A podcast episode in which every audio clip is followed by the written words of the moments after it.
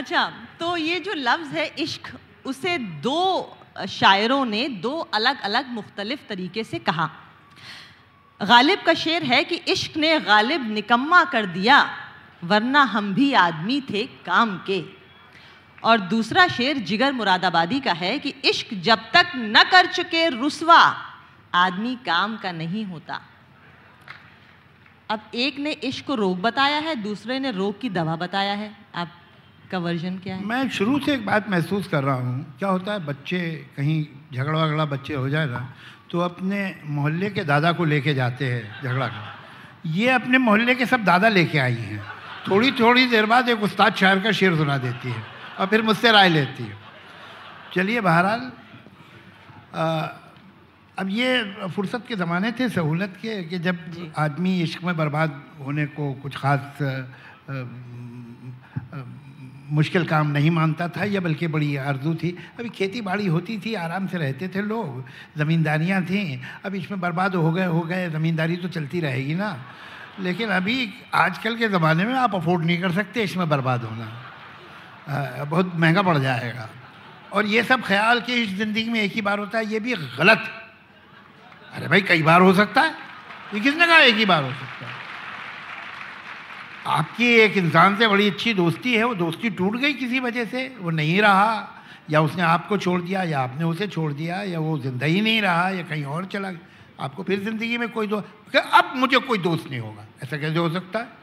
तो बहरहाल ये इश्क को ये जो है इस तरह से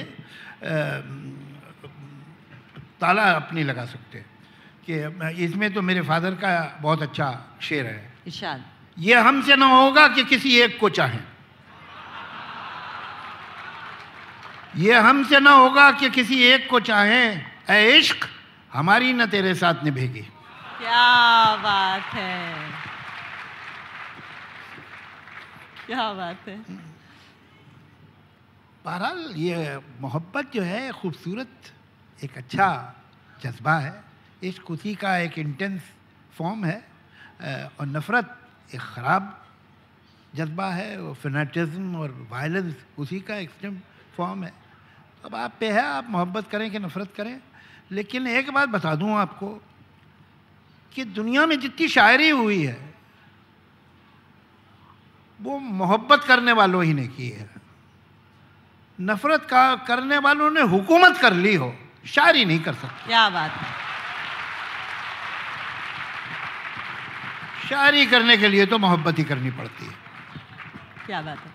अच्छा ये जो इश्क है ये आ, इसके इसकी समझ और डेफिनेशन भी अलग अलग लोगों के लिए अलग अलग है। आपका वक्त बचपन में भोपाल में बीता अलीगढ़ में बीता लखनऊ में बीता उसका जो एक इंटरप्रिटेशन है इश्क का वो ये था कि पाकिज़ा में वो लाइन थी कि आपके पाँव देखे बड़े खूबसूरत हैं इन्हें ज़मीन पर मत रखिएगा वरना मैले हो जाएँगे और उसने पैरों को हाथ तक ना लगाया।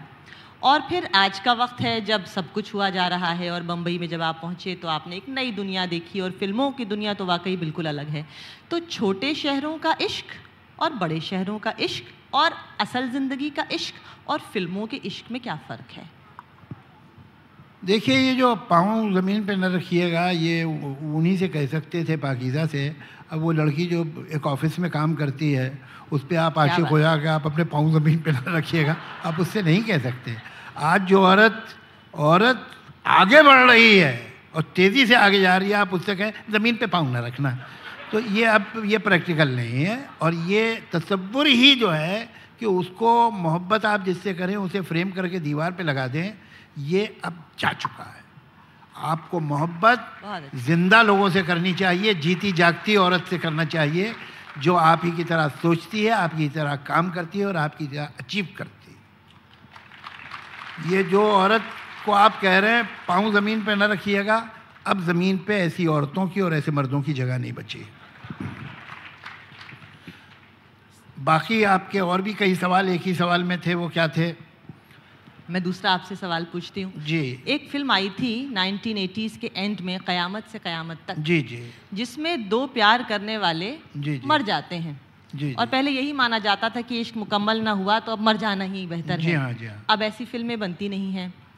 सो ये अच्छी बात तो है जैसे कि आपने अभी बोला कि इश्क अब वो ज़माना चला गया लेकिन वो जो एक शिद्दत होती थी जो एक पैशन नहीं देखिए ये ये ये तो जितनी दुनिया में क्लासिकल लव स्टोरीज हैं दुनिया में उसमें हीरो हीरोइन एंड में मर जाते हैं। इसलिए कि अगर नहीं मरे तो इनकी शादी हो जाएगी। तो राइटर मारे, डर के इन्हें मार डालता है। अब उस शादी के बाद फिर आप आगे चलाएँगे, कहानियाँ मालूम हुआ, झगड़ा हो रहा है, तुम्हें कहा था कि आते वक्त तरकारी ले आना, तुम्हें कुछ याद तो रहता नहीं। भाई, मेरे कमीन में बटन क्यों नहीं है? बताइए, लैला मजनू में ये बातें हो रही हों। हीर रांझा एक दूसरे से झगड़ा कर रहे हो, मेरे लॉन्ड्री क्यों भेज दिए तुमने वो कपड़े? तो ये कुछ अच्छा नहीं लगेगा। लिहाजा इनके मर जाने में ही इसका भला। ये किस्सा है। और दूसरे क्या होता है कि भाई ज़िंदा रहे तो कभी झगड़ा भी हो सकता है। और कभी एक दूसरे से भाई, क्या ये क्या ये आदमी कहाँ से मुझे पसंद आ गया था? ऐसा होता है ना ज़िंदगी में डिवोर्सेज हो जाती हैं, भाई, नाचाकी होती है, अलग हो जाते हैं। तो इससे पहले कि इन दोनों को एक दूसरे के बारे में ऐसी कोई बात समझ में आए, ये मरी जाए तो बेहतर। तो ये सारे चांसेस अब क्या है कि रहती दुनिया तक रोमियो जूलियट रोमांस में रहेंगे। रहती दुनिया तक लैला मजनू एक दूसरे पे आशिक रहेंगे। ख़त्म हो गई बात। जैसे कि मार्लन मनरो है, जेम्स डीन है, जो जवानी में मर गए तो अब वो कभी बूढ़े हो ही नहीं सकते। वो हमेशा जवान रहेंगे। तो उसी तरह ये मोहब्बत हमेशा रहेगी, इसके लिए दोनों का मर जाना ही ठीक है। जी। और फ़िल्मों में एक भी और थोड़ा ऐब नज़र आता है ये कि कुछ फ़िल्में देखिए प्यार में ट्विस्ट चीनी कम ऐसी फ़िल्में बनी जो 40 के बाद भी तो ज़ाहिर है की ज़रूरत होती है वो भी एक तरह की ये तो बड़ी अच्छी बात कही आपने। जी। लेकिन मुझे सबसे माकूल बात आपकी आज पूरे दिन यही लगी। मैं ये याद रखूँगा। जी। जी। लेकिन ये फ़िल्में बहुत कम बनती हैं। अगर हाँ, आप तो हॉलीवुड में देखिए तो बहुत सी फ़िल्में ऐसी बनती हैं जिसमें age is no barrier at all. और हमारी जो आबादी है माना उसमें यूथ बहुत ज़्यादा है बट कितने आप हमारी जो पॉपुलेशन के हिसाब से अगर देखें तो थोड़ा थोड़ा सबके हिस्से में आना चाहिए नहीं? देखिए आपको एक यही बात बताऊँ on a more serious note जो फ़िल्म बनती है वो एक ऑडियंस को टारगेट करती है। आप ये देखिएगा कि फिफ्टीज़ में सिक्सटीज़ में सेवेंटीज़ में जो हीरो होते थे, उनकी उम्र या तो लेट ट्वेंटीज़ में होती थी या थर्टीज़ में होती थी। They use to be young man जो आप हीरोज़ को देखेंगे तो वो लड़के नहीं होते थे। वो, ये बॉबी से पहले, वो यंग मैन होते थे और यंग विमेन होती थी वो। लड़कियाँ छोटी सी नहीं होती थी। इसका ये हवा में नहीं होती चीज़ें फ़िल्मों में जो होता है। उसका पूरे समाज से और हमारी इकोनॉमिक से गहरा ताल्लुक़ है। हमारे मुल्क में हम लोग शिकायतें तो बहुत करते रहते हैं, लेकिन जो अच्छा हुआ है, उसका ज़िक्र नहीं करते हैं।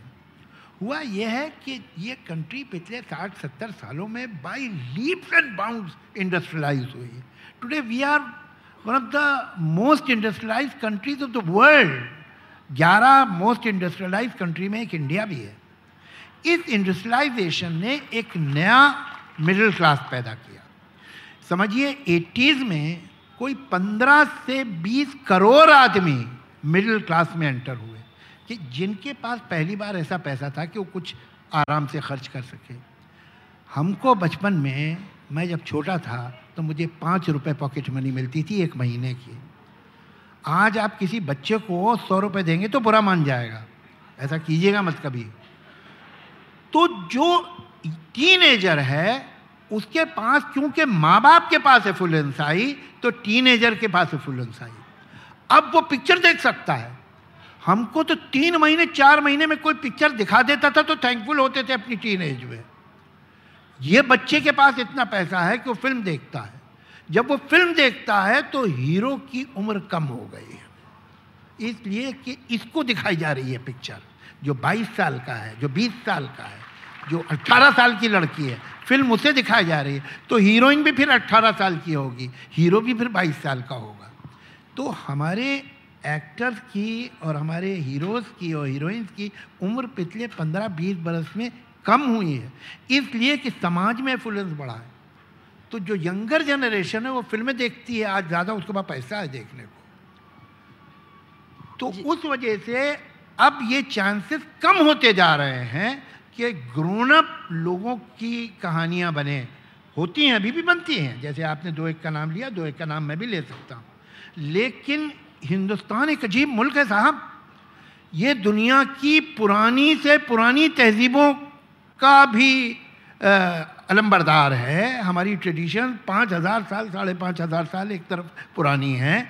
दूसरी तरफ़ इस मुल्क की ओवरवेलमिंग पॉपुलेशन जो है, वो पच्चीस साल से कम है।